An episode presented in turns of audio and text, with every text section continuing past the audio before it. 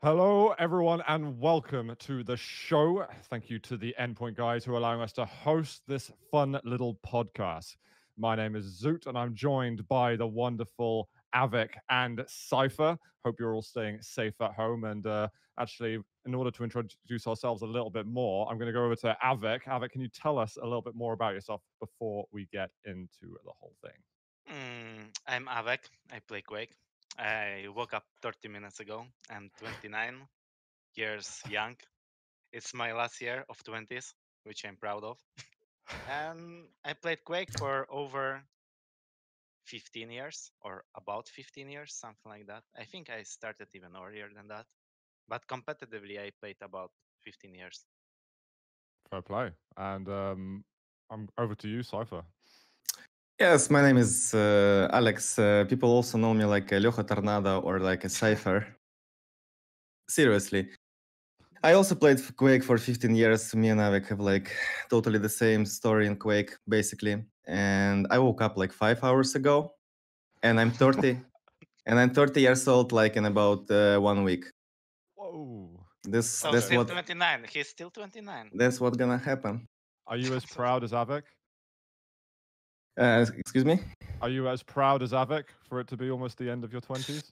man. It's stressful. Nothing to be proud of when you're 30. It's just stressful, and that's it. I, I, I agree. I'm 30, so I know, totally agree.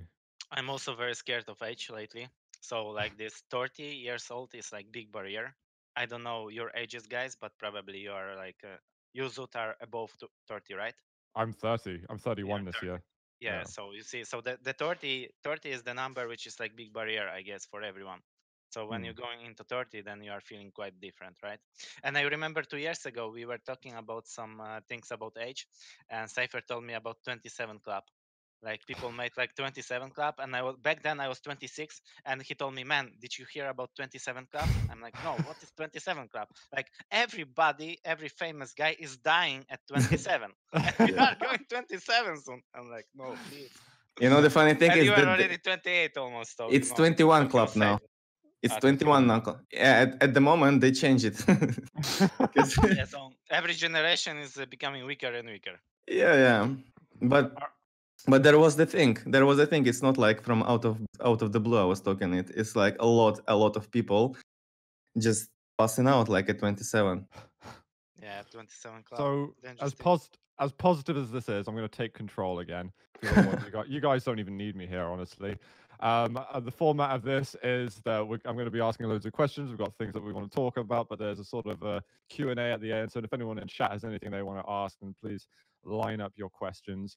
But uh, I want to touch on something immediately that Cypher referenced that uh, you guys have a very similar uh, story. I, I want to, you know, I think you guys have talked about this in the past and you've been to LANs together, but is there a, is there a, a real way to like a root of how the relationship started? Was it online and then at LAN, or like, what happened for you guys to build your your relationship together? Um, I'll start with uh, Cypher actually. For you brought it up. Um, yeah, well, look, um, I personally not really that kind of the guy who really likes like communication uh, online or something like that. So also at that times, the social medias and all this kind of things wasn't the thing, and we have la- we had a LANs like every two months minimum.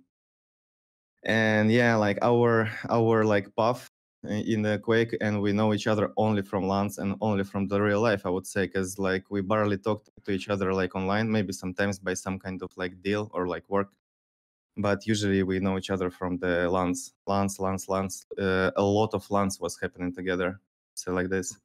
Yeah, Right. Avik, Avik, was there anything to add to that? Like, was there a moment at a LAN that made you guys start talking? Uh, well, uh, before uh, what Cypher said, I wanted to say that uh, our stories, like what we're gonna say, are probably gonna be everything the same because I think we Yeah. see the situation exactly the same because we spoke in the past many times on LANs, on like after parties and things like this, how we met, how things go, and we both see the situation the same. So, um, actually, before meeting Cypher, I spoke with him. Let me. I spoke with him one time in my life before meeting him in real life. It was the beginning of Quake 4 where we both uh, started to to compete on the big scene, and we were going for international events. Uh, he won some Asus Cup against Cooller, I think, back then, and I won some like uh, Norwegian tournament or like a um, uh, Dutch tournament. And then uh, then there was some news about me in his reality. He messaged me. He saw that I'm already good, and he asked me to practice. Then we didn't arrange practice somehow because back then I was also like playing against medium skill players. And then right after that we met already like in real life. So we didn't have a lot of like uh, in common on uh, internet. So we started to build our relation like from like face to face. Yeah, we talk with Avek a lot about it, to be honest, and we like to uh, be nostalgic in such kind of things because it was really fun times. But from if somebody doesn't know, like first of all, it was ESWC 2006. I came there like to my first international tournament, and Avek couldn't participate there because of the age limit. And but he came there just for like watching it. And before that tournament, I had uh, and uh, I uh, we talked with Avek about that. That Avek for me was like a rival because I, I, was personally thinking that I'm the only one uh, my age and doing like really good in Quake, and I was uh, I thought that I'm like the only one in the world and stuff like this. But then I noticed that the guy is even one year uh, younger than me, and he's doing like a lot more. So he's winning the European tournaments, and like it was it was such a rival for me. But then from years and years we just remember the situation. We was laughing. And i remember like Avek also told me that he came to ESWC and he was watching how i was playing the games. And then first time we met uh, seriously it was quakecon 2006 straight away uh, right after SWC. and yeah we just met there Bas uh, Bas manager of serious gaming and owner of it he he made this possible as well and it was cool think well, to be cool. honest, guys, if if you would like to speak about it, we already, even in Katowice after the tournament, we spoke about it. Yeah. About seven hours straight. Can you imagine? we went to speak about it at like 3 or 4 p.m. and we end up speaking about it at 1 a.m. in the night. So basically, it took us like seven or even more hours to speak about our past. Like it's impossible to describe it in like one hour or something, but also like how we met, like how we generally met. You forgot also about uh, WCG 2006 it's funny as story. well. yeah, yeah. As I well, didn't yeah. know him like that good back then. First of all, you need to remember that we, we both were like 14 and 15. We didn't speak English back uh, uh, at that time, so we couldn't like really communicate. Then I started to catch up on Russian and things like this, and uh, English, and we both like kind of speak together. But I remember we were, we were getting shuttle from like a hotel to the tournament area on WCG 2006 and you know you're getting into the shadow you are a new guy because you're uh, new to the competitive scene and you are looking for your like uh, seat you know in the bus so the, the the the free seat was next to Cypher, and I was like, man, I really want to sit next to him. I, I really like this guy, and I really I really just want to hang with hang out with him. So I sit next to him, I didn't say nothing because I didn't know how to say hello. I just waved to him or something like this. He also like did like some uh, move with his Sa- salute. yeah, salute that he's fine with it. And then we are sitting, and after a minute, he's like poking me, and he's saying, "Man, man, get this." And he takes out his like one earphone from uh, his like ear, and he gives me this, and he said, "Listen, listen to this." Oh, and I'm putting it to my ear, and it's some Russian rap, and we're going, like, going for hour to the tournament. Probably it was like, Guf yeah we probably it was Guf yeah. And uh, we basically like went to the tournament area without like talking with each other. We only listened to the russian rap and that's how we somehow um, yeah. hang out with each other. And there was like many situations in the beginning which like uh, made our uh, relationship stronger. There was like many funny stories many sad stories like uh, the thing we... is then when, when we start to grow up our stories became like you know more and more grow up you know and it was the funny thing that we know each other from when we didn't really was like old enough you know to how to how to explain like from the kids we already see how we grown and yeah, we, we, we had observe like, each other, you know, how yeah, he's developing as a person, his character. And it was years and years coming out, and on every LAN we met, and it was like, you know, um, before that, as Big said, like it was like a Russian rap. We also like after tournament on WCG. I remember we still didn't speak like English, you know, and we we were invited by Fatality to the poker poker tournament. And I remember what made our uh, uh, relationship even stronger is that we didn't know how to play poker. We were newbies. Like I think you know this guy Delo from like our organization. He was English guy as well. Yeah, Reason Gaming or something. Reason Delo. Gaming, I think. Delo, yeah. So he was owner of manager of it, and he bought us the chips, I think, to play poker with them, and we couldn't like play with them because we didn't know the rules. So basically, they they all all of them were old, right? So they got drunk, and what we were doing to catch up we were like i was like uh, stealing chips from the fatality or someone on the left and he was so drunk that he did, didn't even realize it.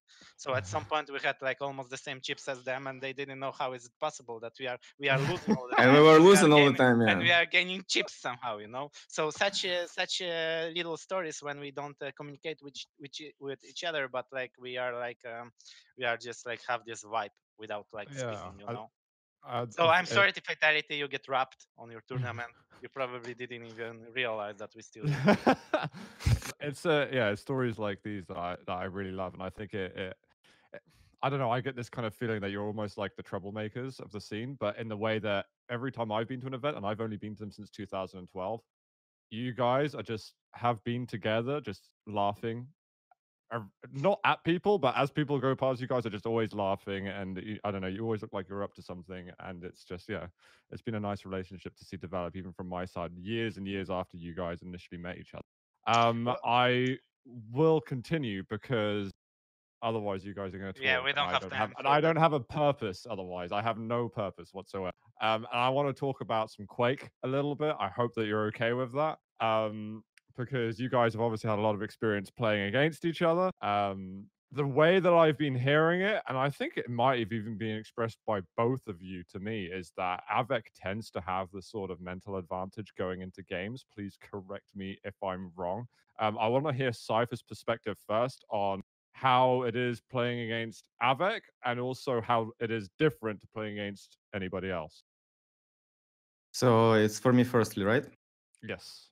Yeah, well, this is this is some kind of like many, many, many years story. So like when i all the time face Alec, I never look at his current shape. I never look at the game. I always look up at uh, his uh, abilities and from my experience when I face him. It started. Uh, everything started from Quake 4, of course, when uh, I couldn't like win against him in Quake 4, and it's changed in uh, SWC Masters in uh, France. So I, I had a feeling that maybe at some point uh, I'm I'm okay to win him uh, in in more slow game as Quake 3, and I have no chance in such kind of dynamic and fast game as Quake 4. But uh, but you know, even in Quake 3, even in Quake Live, I lost uh, so many times. And to describe specifically, I think it's more more like everybody knows how how uh, Ave can be aggressive but uh, I think it's mostly it's mostly about this kind of tech. Uh, how to say? Like when you feel his dodges, it's so much different than from the others, and his moves is like you're reading them at some point, but at other point you don't read uh, how he is going to approach them and how he's gonna like execute them. All the time it looks different, and all the time it looks more or less unexpected. Uh, sometimes I can catch the flow, uh, and I had like tournaments, and uh, yeah, I had tournaments and I had maps where I could catch the flow of Avak, and I catch, could catch flow of mine, and uh, stop him uh, somehow. But overall, yeah, it's one of my uncomfortable opponents, just because I don't know. Maybe it's just because of like overrating in my head. Maybe it's just because um,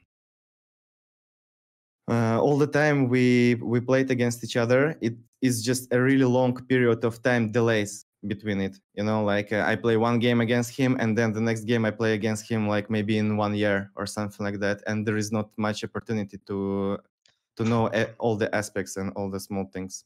So i would say like this Avec, have you got anything? Um, Well, for me, it was totally different approach um, at this point. Uh, whenever I played him, I, I consider him as playing a friend. I didn't have like that big of rivalry going into him, so it gave me also this like comfortable uh, mental mental situation before the games.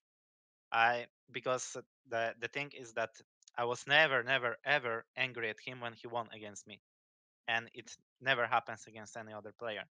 So I was always with a like comfortable state of mind. And yeah, what Cypher said, I think over the years, uh, yeah, I managed to uh, win some games, but also I lost games to him. So mm. maybe like the balance is a bit in my favor or something. But but I was losing games to him, especially in Quake Three. Yeah, But he and in and like really godly shape. I, I just want to like ask, like, how how is it different playing Cypher than it is to play? I don't know. I could name a player, but I mean, like literally anybody else. Is there Mm, is there a difference in your head when you approach Cypher, or is it maybe specific to everybody? I think it's the same as everybody. It's just I know that um, after the outcome, one uh, doesn't matter if I'm gonna win or lose. It's still I'm still gonna be at some point fine with it. So I never like um, I'm always like uh, happy that he advanced. So Mhm. in this case, I'm like more comfortable mentally. Yeah. And Cypher, I mean, you could say that there's been a sort of rivalry with rapha, even though it's been a sort of long distance. You guys have been challenging each other for championships in Quake Live for pretty much its whole 10 years history. Um, is there a way that you approach rapha differently or anybody else differently to Avik? Uh, look, I'm just such kind of person where um, even even if I totally agree with Avik about like losing or winning, sometimes I can feel like a little bit of like regret that I lost or something like that. But overall, yeah, it's true that uh, Avik is like one of the guys. If I lose him, that I don't really like stress so much or something like that. But still, because I'm that kind of like person, uh, I really, really, really put sometimes everything to win and in my head uh, and stuff like this. So I try to. So yeah, such kind of rivals is always uh, in my head, even if we're like such kind of good friends as we are. But still, um, for me, it doesn't matter. For me, it doesn't matter if he's gonna be Cooller, rapha, Avik, or like Evil it was, or somebody else. I just feel like my game is not as good to to beat them, and what should I do to do that? Even Mhm. even if they're my friends or something like that. Mm, fair enough.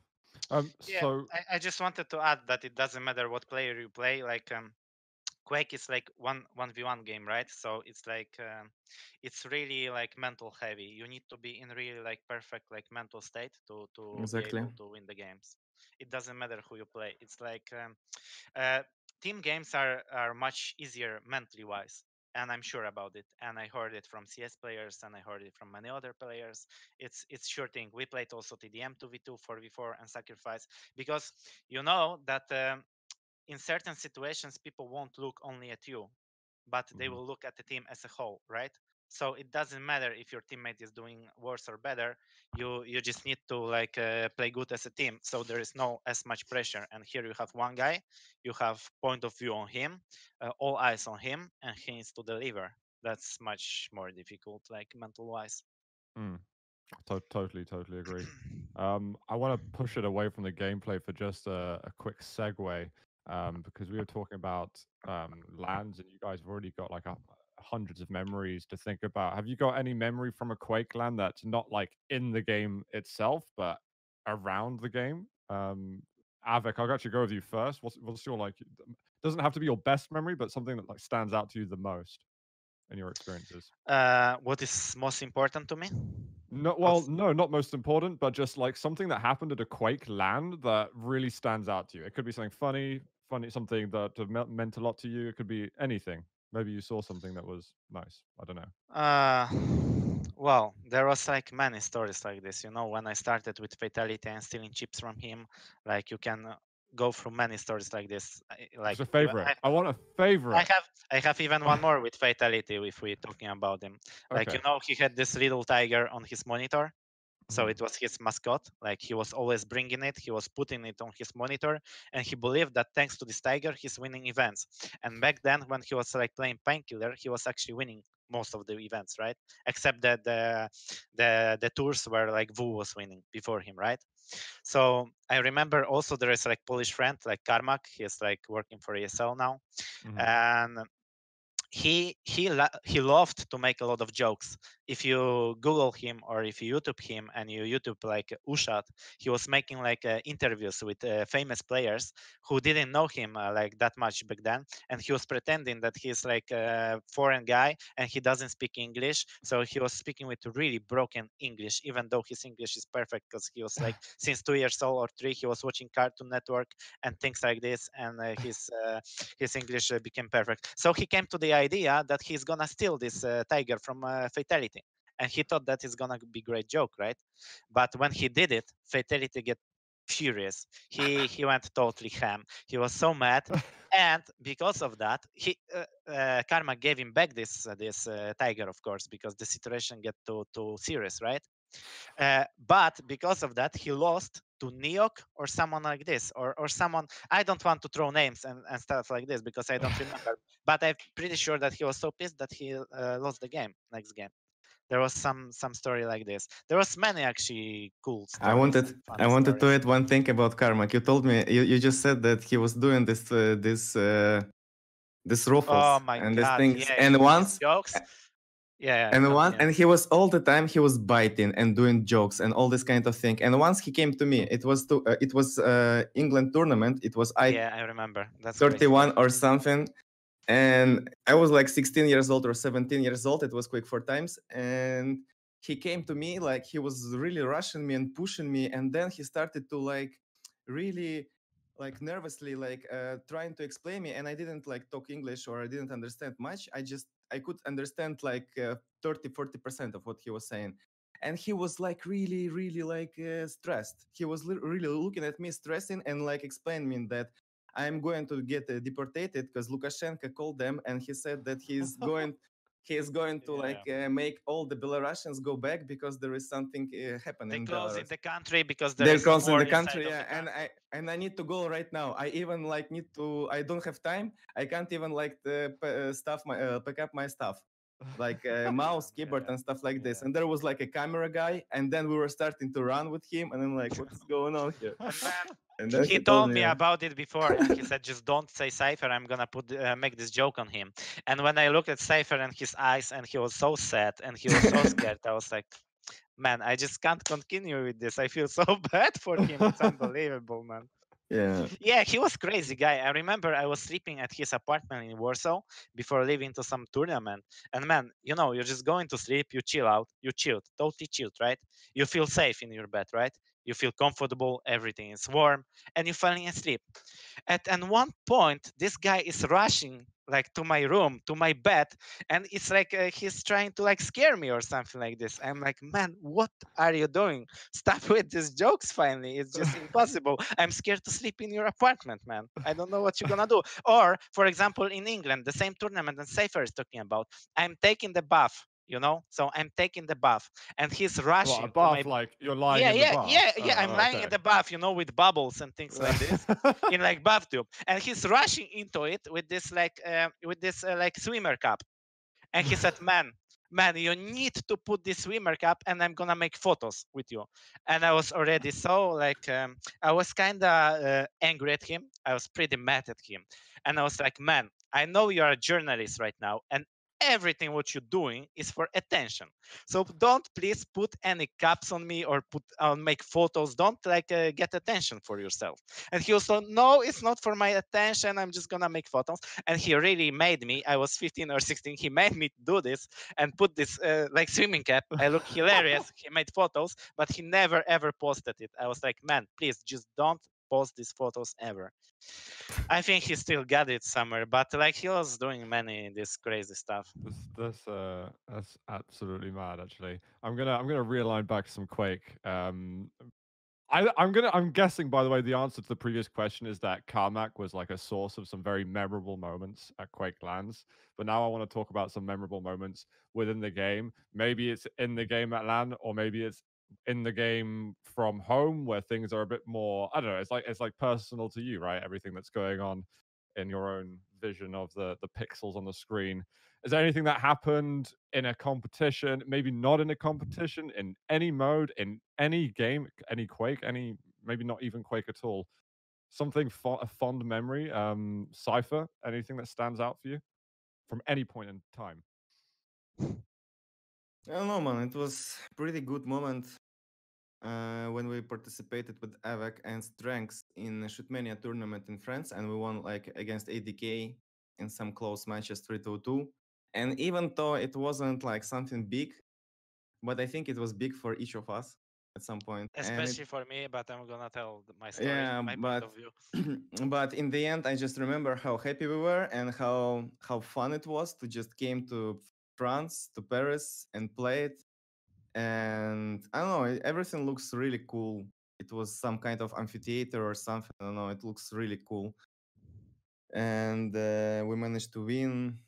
And uh, I don't know. At this moment, uh, like the first thing which came to my mind. Also, I want to go back uh, with one more thing. So Carmack is also like not only good at English, but also he knows the most languages in the world. I'm pretty sure, like I don't know if I can, uh, like Zoo, like mention it in our like a chat, that Carmack learned the phrase like, "Tell your mom to change lipstick." To don't change lipstick so often because my dick is like a rainbow. He learned that phrase in like over 20 languages. So he knew it in Swedish, in Danish, in German, in Dutch, in French, in Italian, in Spanish. So he's a Spanish guy. He come to him and he tells him this phrase. He see uh, like a German guy. He comes to him and he tells this phrase. It was man. It was like uh, hilarious and people I- loved I- it actually. It was I the, know if we the first like it was like first like a prank prank guy in esport I think, and he Mhm. was doing it pretty good. And some people were really getting mad because sometimes he was like speaking it so clearly in Swedish, for example, that the guy thought that he's Swedish and he's like insulting him. And you know, it was just foreign guy like learned one phrase in 25 languages, and every time he was like speaking it, and it That's was great. And yeah, the, ah, the the story which Cypher told about. Yeah, we played Shootmania tournament. It was three v three. Like long story short, I don't know, guys, if you know how Shootmania looks like. Like three guys defend, one guy attacking with rail, three guys have rockets, right? And we defend in the base. Another way around. Attack is really, really, really hard.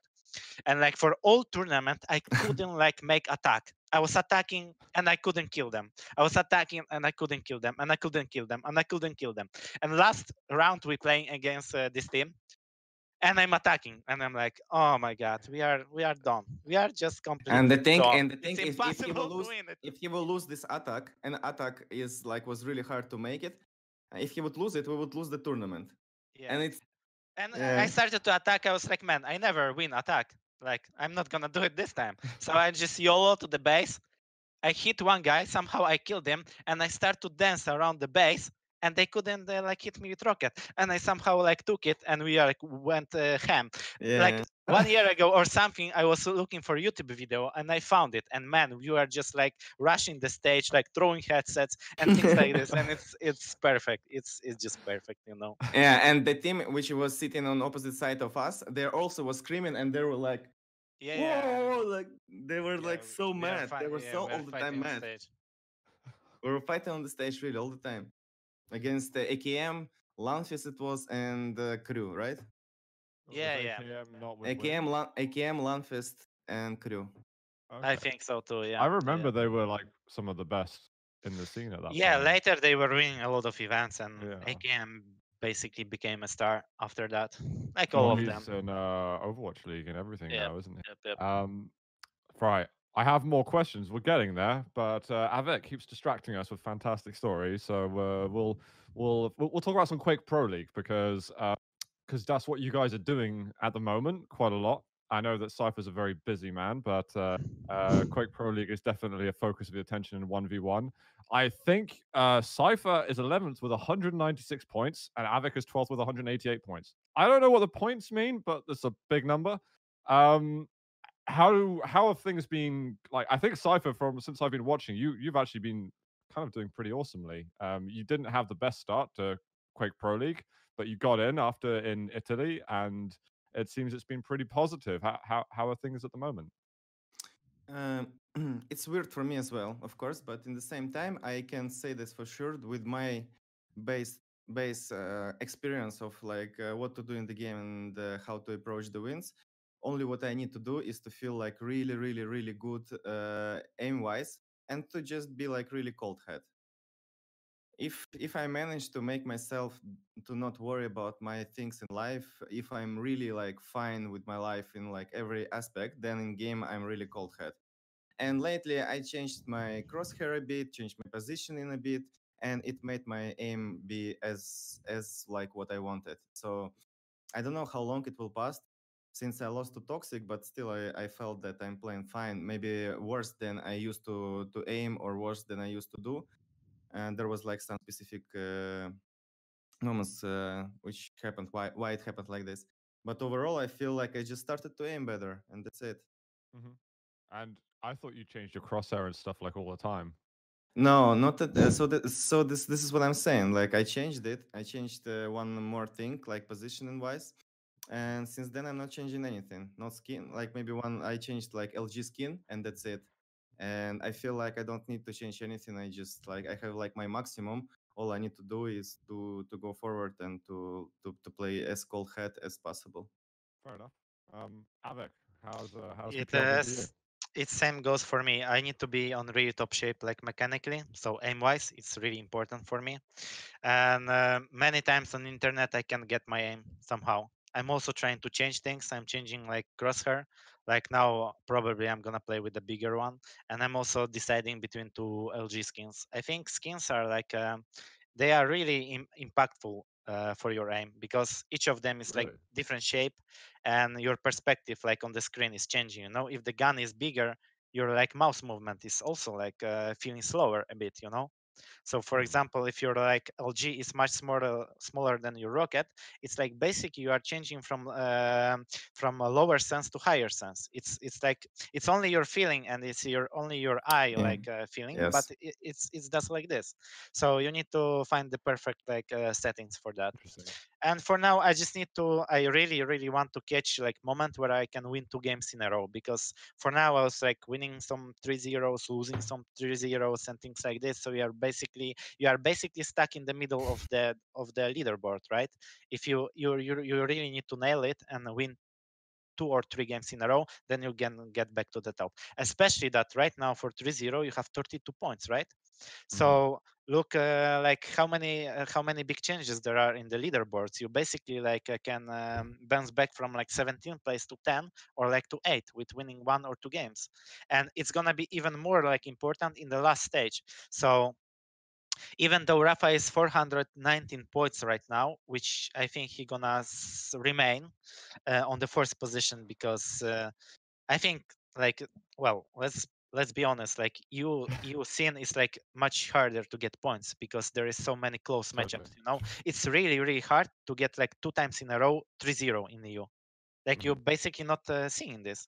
Like you don't see Cooller doing it. You don't see like anyone doing it in Europe basically or maybe in the first stages Skilson did it a few times but uh, it's really hard to nail like two two games in a row 3-0 and especially last stage is gonna be 64 points for 3-0 man. That's you can you can gain like 200 points with three games. Just reset the leaderboard.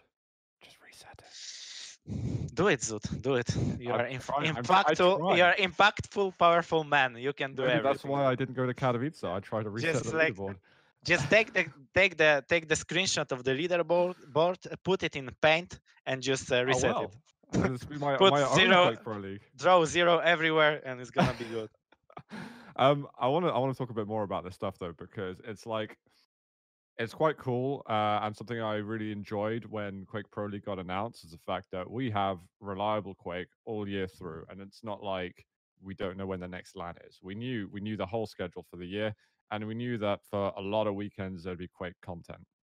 What as a player, how's your like mindset uh, av3k kind of going because there's a lot of there's a lot of games. It's not like you're preparing for one big moment every two or three months. You're you're preparing for that moment every week sometimes. How how does that how does that function on your side?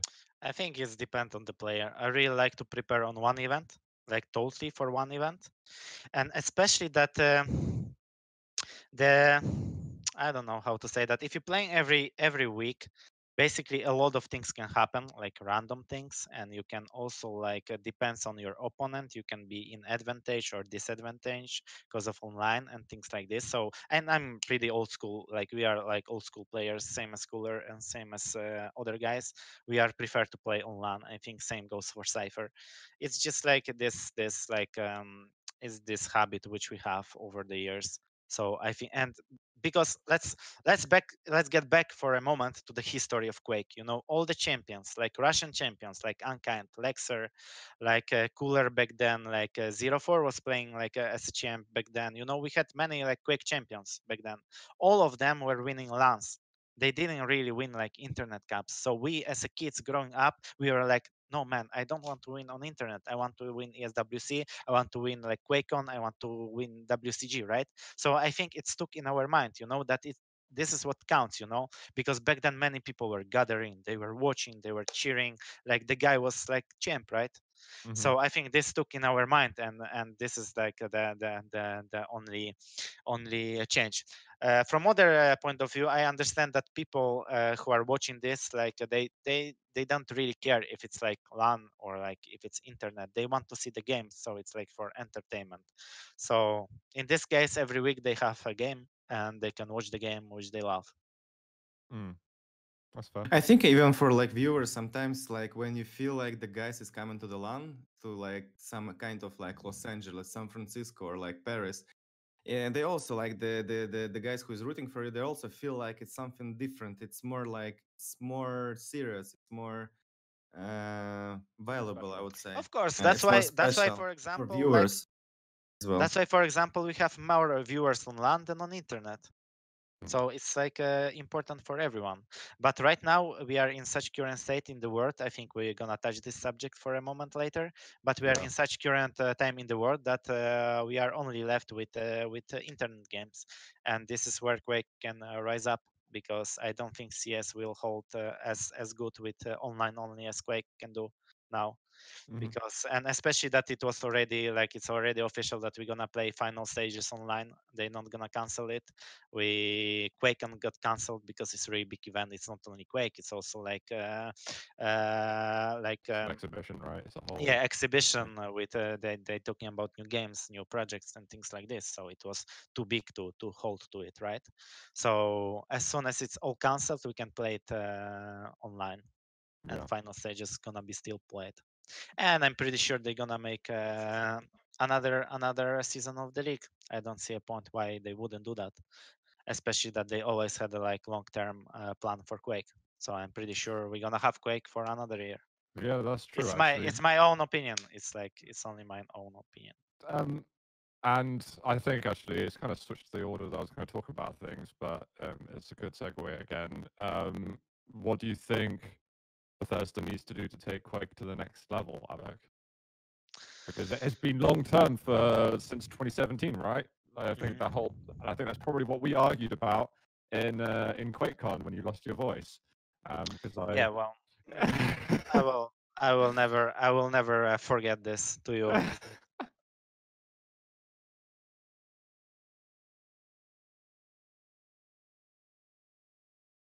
fist fight or anything because I would be punching his belly basically. But uh, we had into argument like on words, and after one hour of arguing, drinking alcohol after party, I lost my voice completely. I couldn't speak. Like Ron was laughing. He was like, "Man, you just lost your voice," and I was like, I couldn't. yeah, I couldn't. were I couldn't say anything, man. But, But um, um, I, I would like to have like a second to think about what what do they need to do to. do you want me to- to? Do you Yeah, want to if put the Cypher- pressure on Cypher then? yeah if cypher could maybe say something for now because uh i need to like i need Yeah. think about it what what I understood from being like with uh, different organizations and with talking with them and with uh, being involved in and knowing uh, what do the organizations need and organizations as you know is is like the, the one of the biggest part of esport and it's like it's that kind of system where you where the sponsors is coming for like advertisement and stuff like this uh, so organization is making the esport all around and uh, making the money uh, moving there and without uh, esport organization nothing will work out i would say like this Mhm. uh, so I think I think that such kind of games like Quake they need to support such kind of organizations. They need like some kind of specific skins with their uh, logos, uh, with uh, their um, their like stickers and stuff like this. So uh, the teams can uh, have this outcome in terms of like so if they're really involved in the Quake, the stickers uh, have this outcome for the organization. So organization is uh, interested in it, and it's healthy for uh, for uh, for the game. Uh, game have its uh, own percent. Organizations have it. Organizations making the advertisements, making the videos, making the highlights, making uh, their players be famous and stuff like this. And it's uh, plus into the game and uh, for the viewers, and it's just interesting. And uh, I think this is one one of the most important parts. Like Rainbow Six does have it, uh, many other teams does have it. CS:GO, Dota, everything. Everybody does have it, and uh, not everybody and like Riot have it. Like these agreements with organizations. Rocket League has it, you know. Rocket League. So um, many, many, many people understood it, and if you want to move it and be modern in terms of like communicating with esport organizations, which I think personally is one of the most uh, one of the most important aspects in esport, then you have to like uh, uh, integrate something into them, like the stickers, for example. This is my opinion. No, I, I think so, and I think these revenue share systems are they're getting mer- more and more popular in esports, and it's a very easy way for a brand to get engaged. So I I totally agree with that. Um, av3k, I- I've given Yeah, you now. I agree too. I agree too about the organization. So I'm gonna leave that that point and approach from another side. I think what they need also to do, they need to try to take example from CS. Like basically when CS 1.6 was uh, transforming to CS:GO, how they make it big because CS:GO in the beginning many people didn't like it, players didn't like it. Not there was not like many people who really thought that the game gonna be big, but then what they did was like very smart. They implemented like skins on the market for example right? One of the things little things. They implemented skins which you can like uh, exchange for the money. Later on it led to like uh, some problems with that. But in the beginning they get attention of a lot of kids kids were like playing for skins. They knew that it has some value so they don't play for nothing you know they could resell it. Then some traders came in and all of these people who are doing things around cs you know around skins around the game they also basically get into the game right? So they played from time to time. They watch the games. They could like uh, get drops on the streams. So that's how they build that community who who were not necessarily only players and viewers but also people who were trading who were playing for skins who were doing that who are just like you know enjoying the game. So i think we need um, we need to think about some specifics like this how to implement that into quake. I think that will be good as well to have it more and i know nowadays it's much harder to to get that because you know it's like um, many things in law are many things in law are more restricted nowadays i think in Yeah. And I wanted, of, of, I of wanted, markets in games and real money I wanted to also to add as well for like uh, some kind of ideas for Quake is also like in uh, to have more business with bettings. I would say like this. So more bettings, more more uh, the more advertisement about bettings and about show. So if the Quake is making a lot of show before the uh, before the specific match, and they will uh, make a lot of people to bet on it, I think it's also very healthy. No. Of course, because uh, Ca- people who bet, they're gonna watch the game, right? But from we already have people betting because whenever I joined like QPL chat, they are I like, think not uh, anymore. Do, do you know that not anymore? Seems like. yeah, not anymore. But uh, like a few weeks ago, there was some drama with some betting. You know, I, I went to the chat and uh, like some guys were like uh, uh, mad that someone lose because they bet the money and uh, you know, or they didn't get money or something like this. I don't even uh, understand what what was happening. But I read the Twitch chat and someone didn't get paid or something like this. Yeah, I I remember all this kind of drama in CS a long time ago, so it's weird to kind of see it happen in, in Quake. And what's funny is that Quake is even older than CS actually, And and also, yet if you're still behind on some of these integrations. So it would be nice Yeah. to, to to be the ones who are creative instead. Actually, also about betting like if you want uh, to have sites uh, like with bets like you need to like um, you need to to make it easy for the a- api or how is it called like the system where they checking scores and stuff like this you know so they can Mhm. get really fast the information who The won who lost what was pre-recorded what wasn't and uh, what is like fair you know because uh, i just reminded myself uh, the guys were writing in chat that some game was pre-recorded and that's why someone didn't get paid or something Yeah. like this you know and from other side um uh, yeah basically you need to remember that cs and quake like uh, 10 10 or 15 years ago they were basically on the same level like 1.6 and quake live they were always or quake 4 they were always on same tournaments eswc dreamhacks wcg uh, well QuakeCon was exclusively quake uh, but then Honestly, esl looking, iems and and uh, hon- tournaments hon- like this honestly, it looking, was CS always had on more same viewers. level Mm. but I, not Always. necessary because uh, like i remember one time for example like in kiev on iem like uh, there was like uh, navi playing against nip no, I don't want to say. Navi was playing someone in the final and they lost that final. And Cooller was playing against me in the final. And the difference between viewers was like we me me and Cooller had like 36k, but it was in Kiev, so you know, and they had like 42 or something Yeah, yeah. like this. So it was pretty like uh, similar uh, viewerships, you know. The Mm. the only problem which I regret, and I um, I think many Quakers regret is that to some point Quake and CS were on same level. Exactly, money wise, even even Quakers back then get paid more by Yeah. organizations than CS players. It was crazy, but like uh, big orgs in uh, CS uh, were getting players were getting paid less than Quakers. And Because, especially like, when some- the some prize money had- was for one guy and for five guys. Yeah, yeah. Yeah. The, the budget was smaller, so we could get uh, better uh, better salaries back then than CS players, and the prize money for uh, tournaments were always always similar, or even Quake had bigger because it was for one guy, you know. So till 2012 or 11, For- Quake and CS were head to head.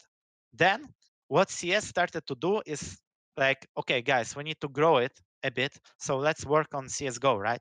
They started to work on CS:GO, and that was the time when uh, where Quake stood to Quake Live, and they didn't catch up as fast. That's why Yeah. like CS get over the Quake at that time. Yeah, for sure. So And that was then- and pretty because of the timing. Yeah, and Yeah. because of the differences in the in the CS, it, it grew up. Quake stayed on the same state, but people just see that uh, Quake doesn't change in, and uh, CS is so so big that Quake is already not Plus that kind of unlucky like. uh, situation 2013 14 15 let's be honest 15 16 it was big bomb for esport.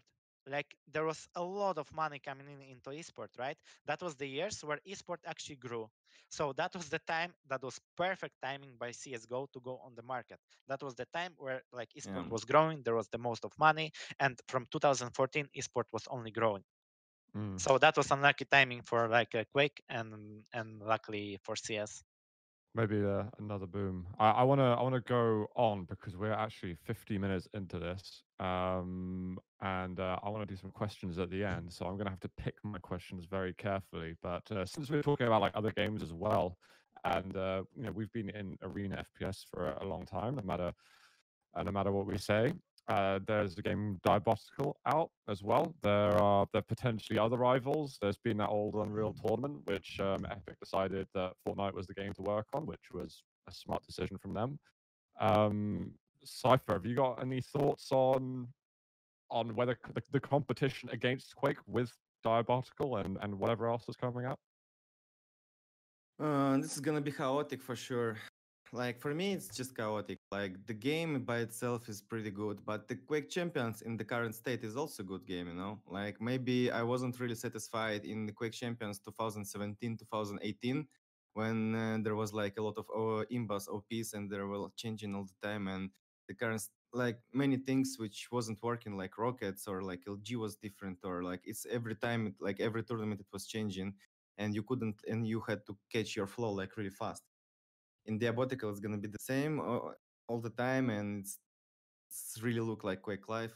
I don't know man i wish i wish one of this game would be at least x2 times bigger than it's in the current state at least like this. I don't really expect it's gonna be like a mainstream game for sure.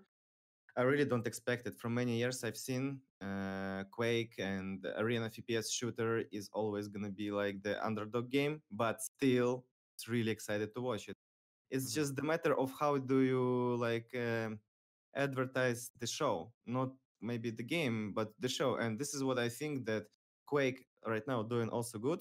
They're not like pushing you to play it, but they're like really want you to watch it and it's like their politic right now and i think it's good politics just need to be with better like more and better uh say like options like how how, you approach it Mhm. Any thoughts as well on the other games like Diabotical Havoc?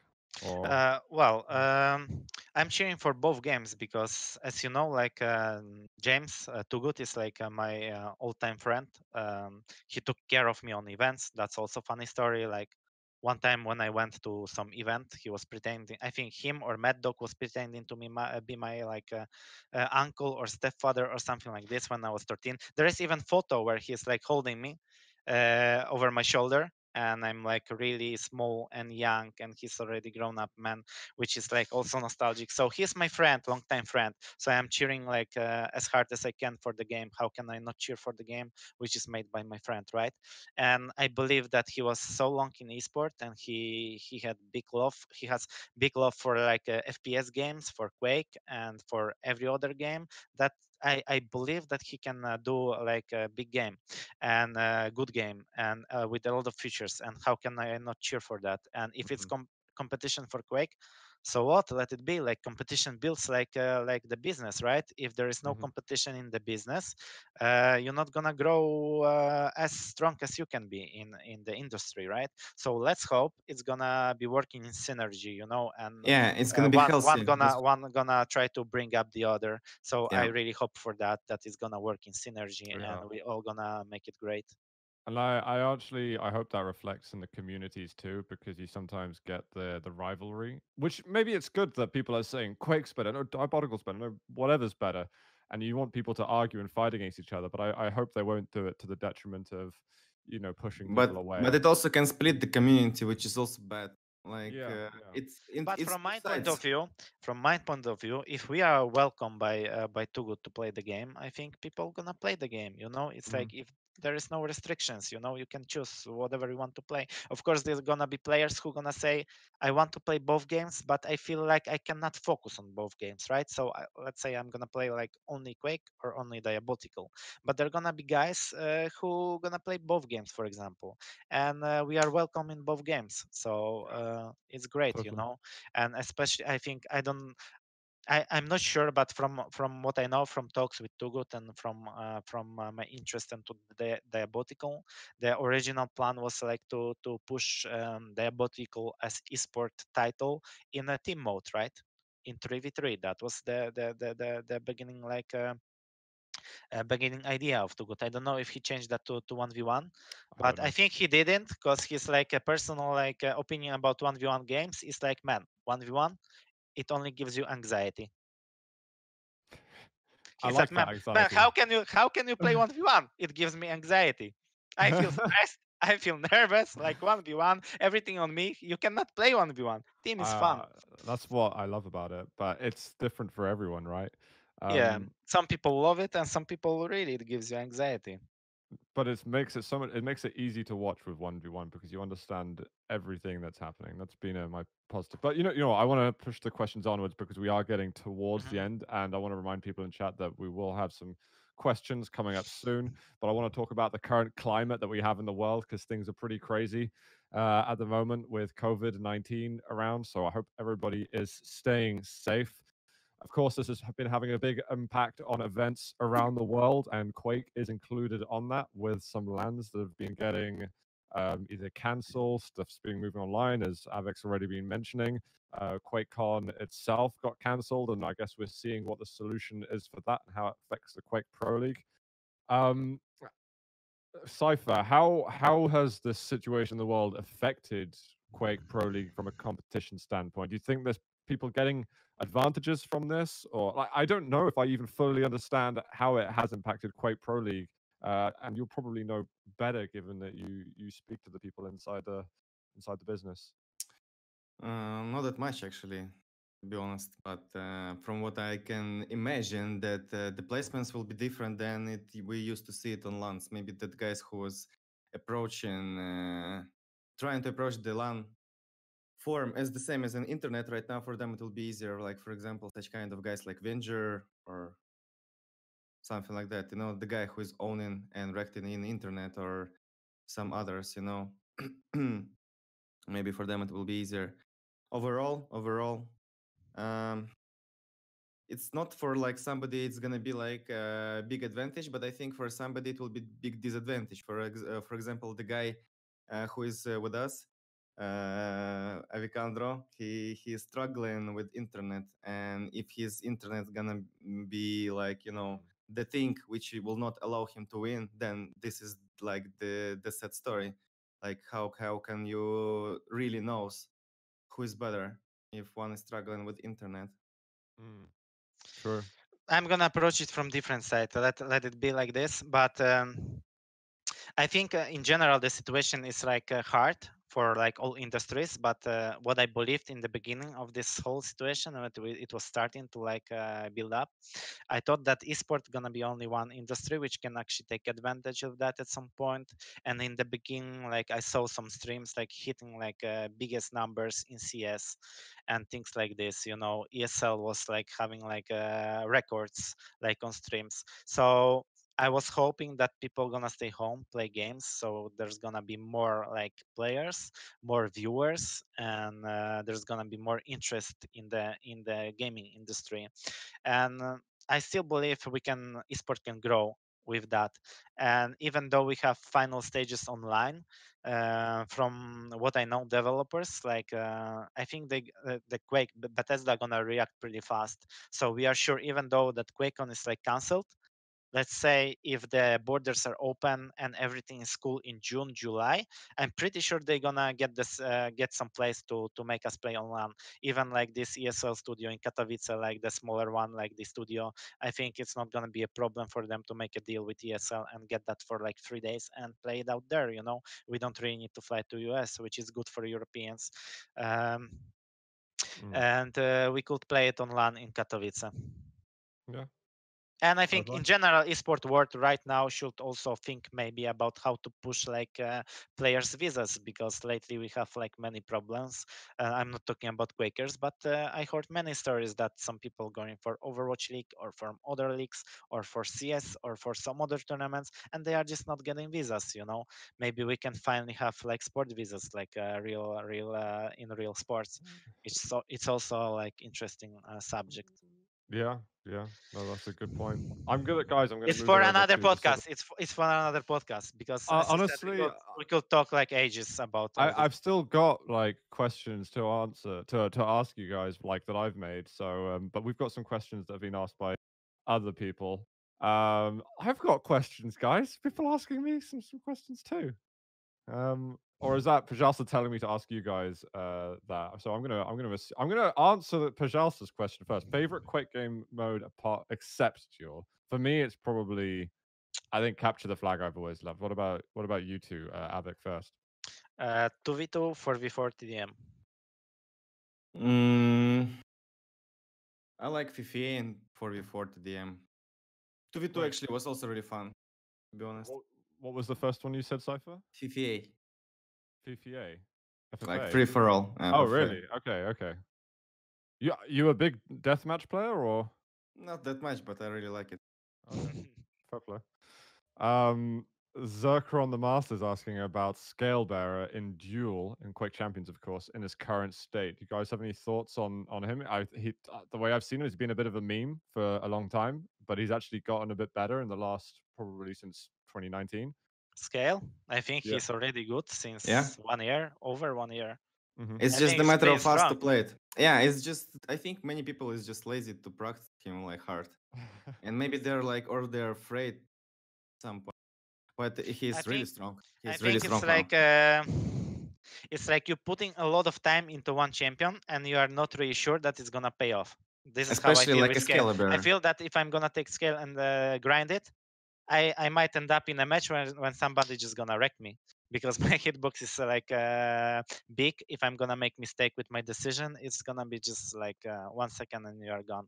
Mm. So this is what I'm afraid of with scale. But in general, in right hands, he's like really strong, and it's like from my perspective, it's really hard to deal with him.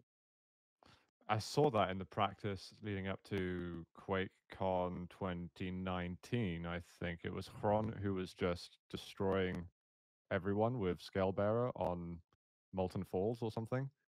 Yeah, And but then, I but then really he said, but then, then he said himself, "Man, I just pussy out on LAN. I didn't pick him. I just pussy out because I, I could I could pick like medium champs and I just pussy out. I didn't pick scale, but he did actually pick many times on QuakeCon. But later on, like on other events, he didn't pick it as as uh, as much. Yeah, I see. I see. Um, there's there are more questions here. Star, I don't know how to like interpret Stardin's question. What do you guys think of a new champion, a Spectre, that's ultimate is going through what? I think they're trying to bring Dota 2 in this or something like that. But but actually, on that topic, is there any like champions, whether it's going through walls? Because I don't know. We already already see through walls. Have you, have you imagined any any champions yourself, or do you let other people do the imagining for you?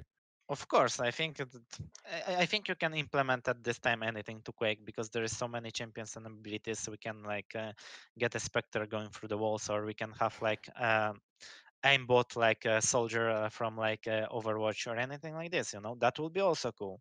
Let's say you have uh, ultimate for two seconds where you're hitting hundred percent OG. Why not? You have wall hack. Why not aimbot? You know everything all of it. everything can uh, work it's uh, it's just the matter of balance or or things like this you know so of course every new champion you bring in into the game like after like uh, some time you need to like uh, closely look into him and adjust it you will never like implement new champion and it's gonna be perfect and balanced and everything gonna be good it's it's impossible That bit I definitely agree with actually. Um, uh, is there a, who asked this question? So Pete uh, asked, uh, "How long does it take av3k to do his hair?" you sure it was Pete? I'm pretty sure it's him controlling Twitch. He's on Discord Uh, with us. I'm ups- i'm upset i wouldn't i wouldn't think Pete gonna do that no i basically it took me shower plus like uh, 10 minutes That's well, like- impressive. Shower is like well i'm taking long showers lately i don't know why like one year ago one year ago i was like i had a rule that i'm taking cold showers and it worked perfect for me i felt great.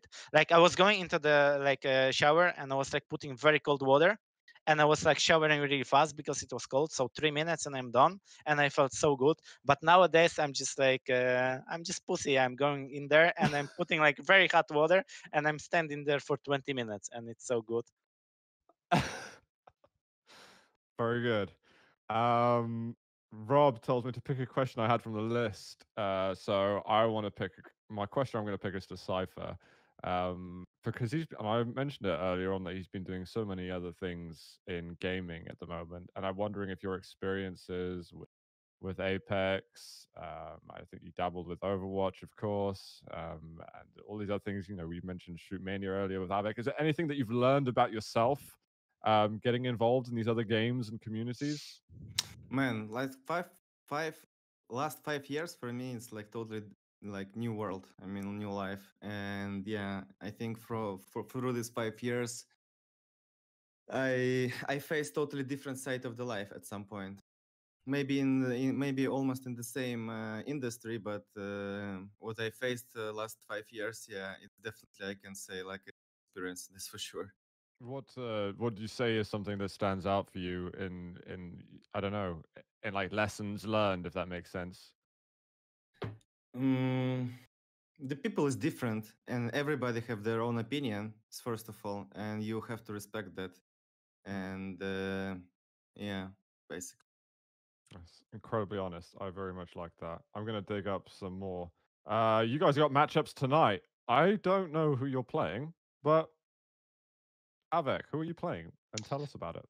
Uh, I already um, I didn't uh, play um, I didn't play uh, bass last week, uh, but I already played uh, pre-recorded this week. He Right. trio he trioed me like a champ. Unfor- I, unfortunately. Wait, are you meant Uh, to say that?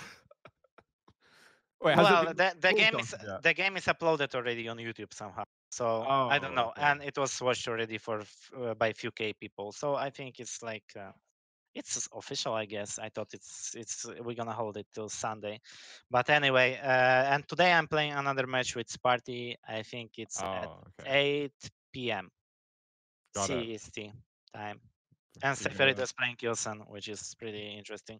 You're gonna throw meatballs at him. What are you? What are you gonna do with Sparty? With Sparty, I think Yeah. he's he got enough of meatballs. Did you see his breakfast? No, I d- No, you didn't on Twitter. no. He sometimes shows me his breakfast actually. His and, you know, breakfast uh, is like three plates, like full of meat, potatoes, like uh, pasta, like Yeah, another yeah. like uh, Party meat, eating like uh, a like bull. uh, vegetables. He's eating more uh, on breakfast than I ate like for two days. Christ. Cy- Cypher, what, who are you playing today? Um, I'm playing Kilson. Oh, that's a f- that's a. He's like the top European at the moment on points, I think. Yeah, Uh, yeah. How's uh how's your feeling going into that? Of course, I feel like probably I'm gonna lose, but uh, I will just, man, I will just try to enjoy my game. First of all, I will, I just wanna try to not lose really badly. And if I will have opportunity to like win something, then I will use it. You will take it. I will take it. whatever he whatever he gives, you take. You don't.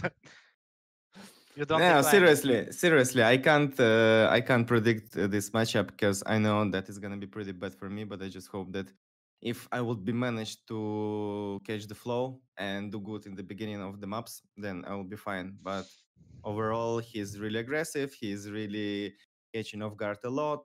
He's uh, he doesn't afraid at any fight. So if if I would really want, our fight would uh, our score would be like really huge because he's fighting for almost every item in the beginning, and when he make a frag, then it's really hard to catch him because it's nowhere to see him until he will be like 100 to 200. Really basic style of play, like really, really, really, really default, but in the same time because of his like technical wise uh, and how he approached the beginning of the map, like how he is aggressive and how he catch you off guard before the second uh, big item, it's really scary. I'd say. Mhm. Fair enough. Um, I got a question from Tsar Johan. Um, what got you guys into gaming, and how did you find out about Quake and eventually into competing? I know that av3k, we've spoken about this before, and you tell me a lot about the uh, the sort of uh, the LAN cafe system in Poland years and years ago. Is this has this been part of it? Um, how did you discover Quake? Uh, it's question to me. Yeah, well, to both of you, but I'll start with you. Well, I think it's same for me and same for same for Cypher. Like internet clubs were really popular back then in both of our countries in whole CIS region, like all east of Europe. So I think we all started the same. I think Cooller started the same, Cypher started the same, and I did start the same. We went to the internet club and we saw like some people playing CS, some people playing Quake, and some people played Warcraft, right? Or like other Yeah. games, you know. And we just uh, happened to play Quake. Mm-hmm. Fair enough. And competing there was just a natural progression to beat the people who are playing Quake in those clubs. Well, of course, you wanted to be Yeah. the best in your internet club. Then another internet club was coming to you and was saying, "Hey, man, who's the best player here? Okay, this Mhm. guy. Okay, we got better than you. Like, we can like bet 50 bucks that our guy gonna beat your guy." And they, yeah, let's go. So then we were playing like between each other, and then we were making uh, tournaments like between internet clubs, like team modes between internet clubs, you know, Mhm. and and things develop like this. I remember the the, the most exciting thing uh, back then as a kid was like uh, there was uh, when you when you were going for a night, you know, whole night of playing, like Friday or Saturday, you could enter the internet club at night and play from like 9 p.m. till 6 a.m. in the morning, and you paid less for an hour, you know. So I was like waiting whole week to go to the internet club and play all night, and on Friday, for example. and uh, And uh, excuse me, I just wanted to add uh, about these times is that um I was more excited about the, the upcoming tournaments than nowadays, to be honest. And when uh, when we came to the uh, like with my friends, we came to the tournaments. All the time you you were working around. There were a lot of people uh, who were signing up, and you all the time see the new people. It was like every tournament you always see like some new people coming out and showing themselves like and they're coming into like maybe quarters sometimes maybe something like that and you're like what is this guy who who, who is that like Yeah, you were How- talking how's- between each other, like you see this guy, yeah, who yeah this? yeah. I don't Who know, man. and every tournament it was like this. Every tournament it was somebody new or something like that. And from years and years i was starting to participate in tournaments like these small internet uh, club tournaments uh, since i was a- 11 or 12 and f- before my first international tournament it was like five years i was uh, playing these uh, small cups uh, in uh, internet clubs. And only you were- after five years i came to eswc 2006 or you were like traveling from uh, one city to another city to play like in a tournament you know and you were going through tr- uh, by trains. You didn't really book the night because you didn't have money back then so you were sleeping in train station or in a train or on a chair in the internet club after tournament you know. There was many rumors going on like one guy was saying man you need to eat banana before the tournament right? And I was like, why? Because banana has some substance inside that is gonna make you play better. But I was like, what substance? Some vitamin or something? I don't know, man. Like something, but I don't really know the name. It has something that you need to eat it, and you need to eat it with bread. And I was like, okay. So I was eating like bread and banana, you know, because I thought it's gonna work good. And now I know it has good. a lot of potassium and things like this, which works good on your heart. So it's like making you more calm. It has vitamin B and things like this, you know, which is like uh, working on your nerve system, for example, which was kind of true back then, but they didn't know what it has. But they knew that you need it. to eat banana. Yeah. um, I've got a couple more from uh, from chat, and um, okay, actually, I think it's from the same same guy. Actually, Sar Johan, biggest gaming achievement and why? Uh, I was trying to think, like, can I actually guess this for both of you? But my I'm 30 years old now, and my memory's dying. Um, av3k. Well, for me, 1v1 biggest achievement is E CSWC 2007, which I won against Cooller in the final.